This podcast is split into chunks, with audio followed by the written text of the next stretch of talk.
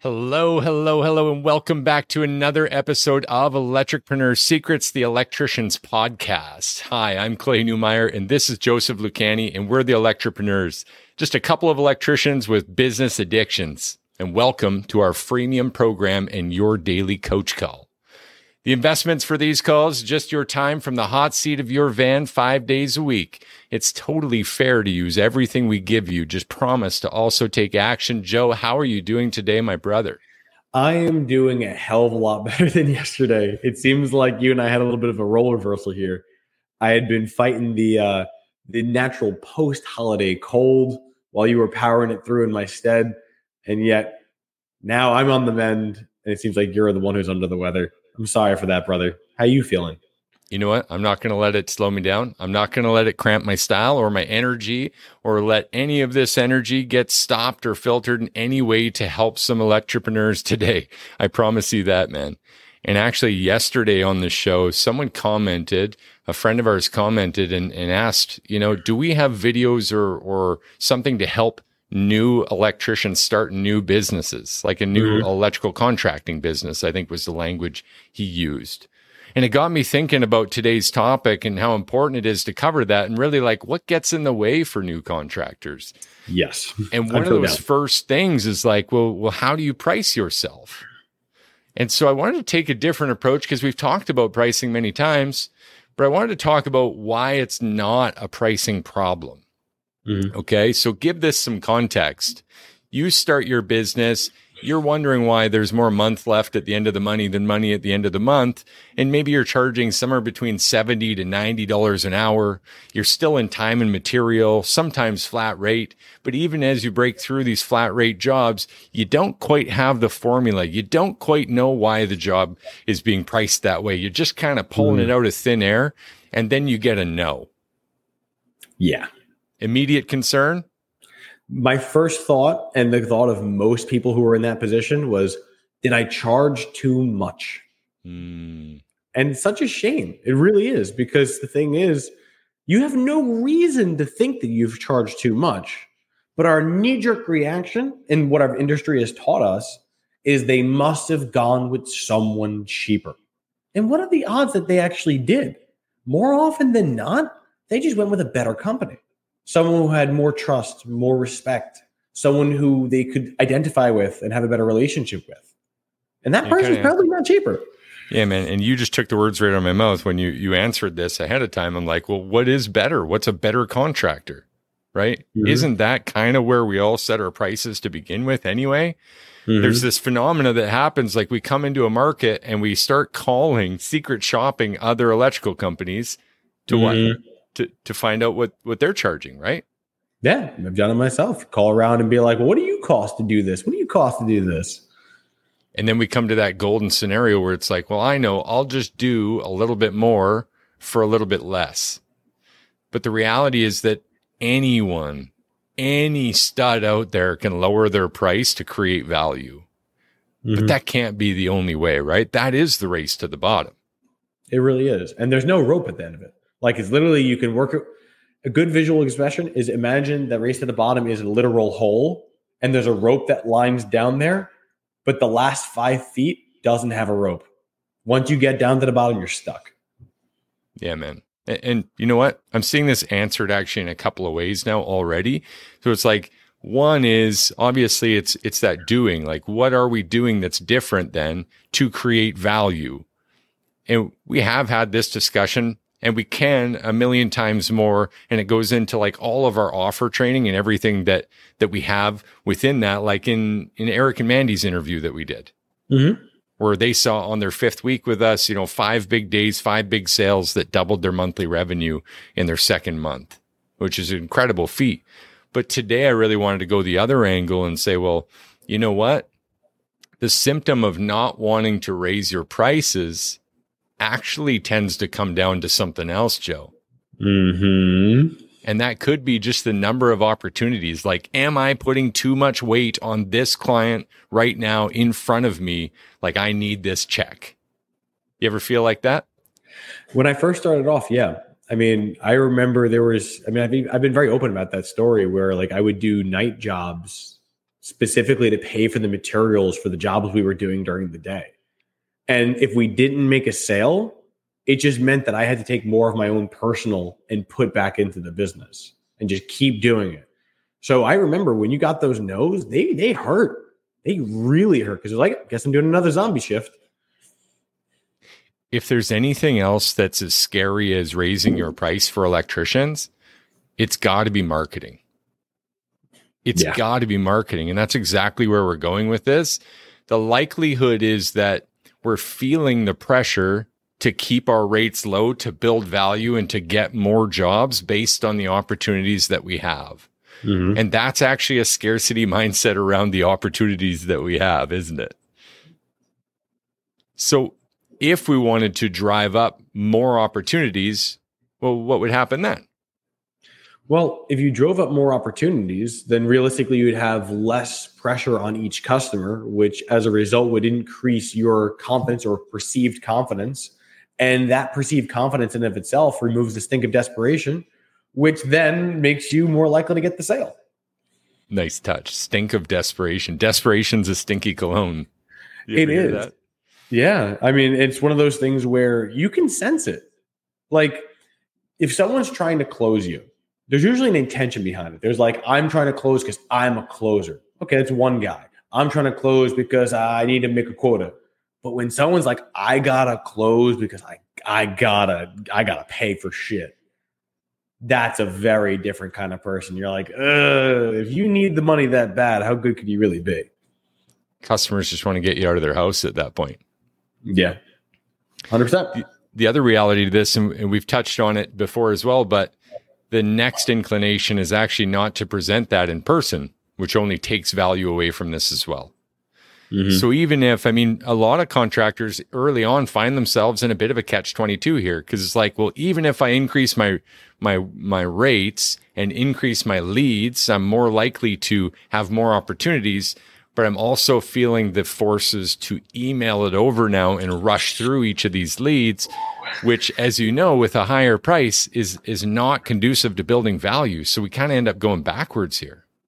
Yeah, there was a big cringe when you said email them over because there's such a drive to do that, but I fear it all. It's based in the fear of rejection.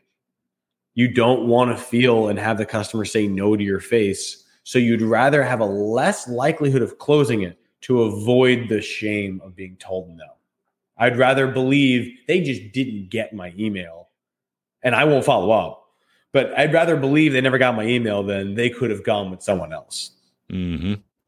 And to to that and, and to no end, it becomes like, okay, well, now I'm forced to make an assumption about what happened here. And my mm-hmm. assumption is because they no longer return my calls or tell me what's going on, my only assumption could be that well, my price is too high. So you see this come full circle back, and we get on the call with electricpreneurs that are facing these demons every day of the week, where it's like, well, I've tried a price increase before, and that didn't work out. And I ended up back at this place, mm-hmm. or I ended up back at this place. And what's really happening here is inaccurate data. And then something we call the law of separation is taking its toll. Have you ever heard of that one before, Joe? I have. All right. Let me explain this one again anyway.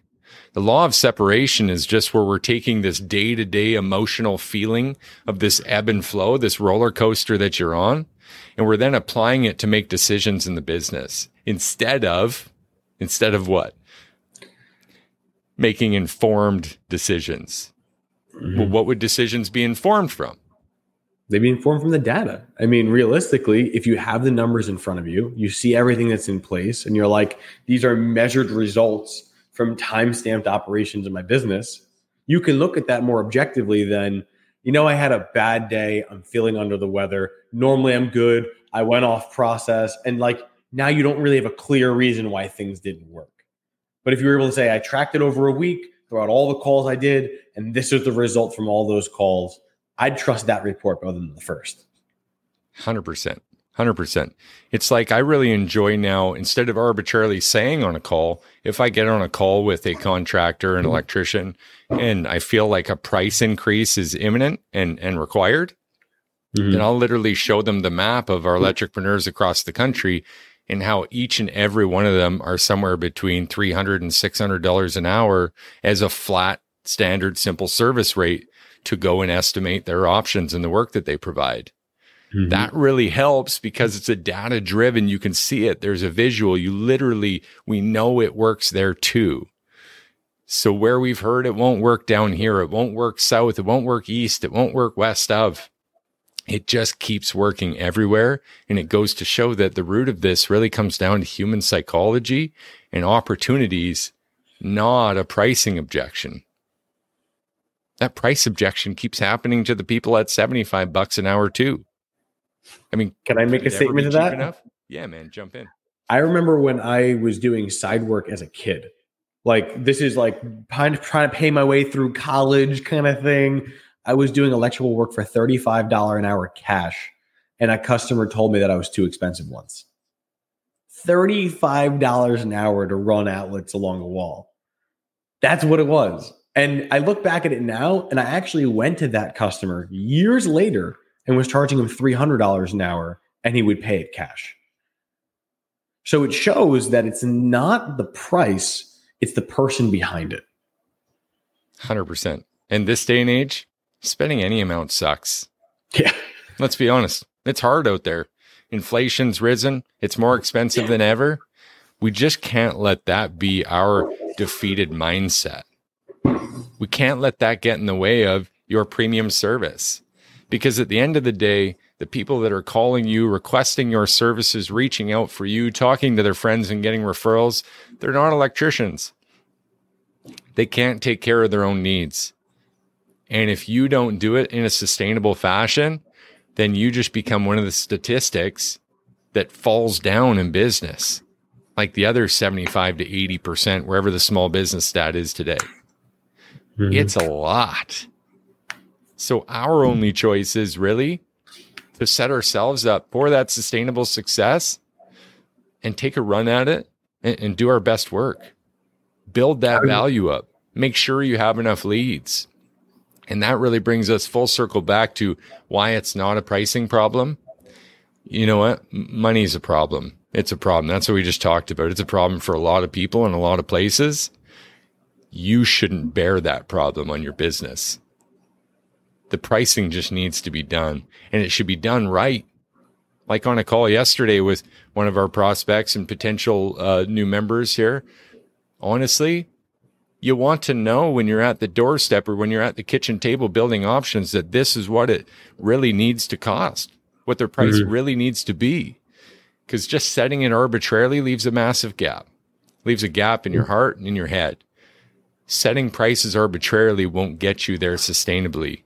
Even if you got through it and it, through your integrity wall for a little bit, what are your staff going to say when they see the difference? Go yeah. ahead, Joe. Sorry for the no monologue, worries. brother. No, you're good, man. I love talking to you. So, in addition to it, I feel like when you know your price, it helps you in a major way that a lot of people don't realize. And that's let's say you didn't know where your price was, and the customer says, Why is it so much? You have nothing to say. But all price objections are rooted in their disbelief. They don't believe in what you have. And the only way to overcome it is through your own belief. So it's a difference in conversation compared to, well, this is what I got to charge to have a sustainable business versus like, I know, hand of God, this is the lowest number that I can give you without me doing this job at a negative. Like, in all honesty, we always tell people that they need to raise their price. And people don't always receive it the same way. But if we were put it into the terms of if you had an envelope full of cash and I handed it to you to do the job, and you didn't charge enough the, the envelope didn't have enough cash in it, would you be willing to take money out of your own pocket to put back into the envelope? And everyone would be like, no, that's what's happening with the business. If you see it in that light, it becomes easier to swallow. You have to raise your price. 100%. So, if you're feeling fearful, if you're feeling the scarcity around the opportunities, and that's the reason you haven't done this pricing exercise yet, then absolutely take the plunge. That's my first action. Just take the plunge. And Joe, I'm just going to run rampant here and steamroll this whole thing if that's okay. By all means. What we're giving away and what we're giving away is really r- relative to Dorian's interview last week. um, that service leads now a value piece that we've never given away before, but this is the real problem. You're feeling the pressure of keeping your pricing low because you don't have enough opportunities and you don't have enough practice. So even as we, Dorian actually said on that interview, heading straight for a service like Angi leads, where many people are running away from it once you raise your price. And the reason why, just to practice the value price objection. So this week, right now, it's Action Wednesday. We're giving this away, the service leads now checklist so that you get enough leads on your calendar, so that you get enough practice, so that you yourself can realize and prove to yourself that this is not a pricing problem. It's a qual, uh, quantity problem, a quantity of opportunities. Mm-hmm. Joe, did you have anything else to throw in this one before we shut it down? Really, I just wanted to say that when people are worried about their price, it also comes down to they're worried about what people will receive them as. And when you're more confident in your price, you can also show that confidence in your body language, in your tonality, and everything you do. So if you're worried and saying, well, how can I do it? First, understand why you need to do it, then physically see the number, and then accept that that's your reality. And when you can accept that's your reality, you'll be able to speak to it with more poise and more confidence and more strength. Love it, man. I love you guys. If you're listening or watching, engaging with us live on the Facebook group, Electricpreneur Secrets. If you're listening to this or live with us, know that you're already in the value stream. You are an electricpreneur you are with us, learning from us. And so take those wins you get and report them back to us. We'd love to hear how it's going while you utilize these strategies, everything that we give. Again, take everything we give, just promise to take action. And if you want to rise up in that value stream, then just reach out. We'll tell you a bit about the program and how you can get started building up your business, maybe even hitting those milestones like Dorian did last week. Cheers, Joe. Thanks for joining. And thanks to you if you're listening. Truly a pleasure. See y'all soon.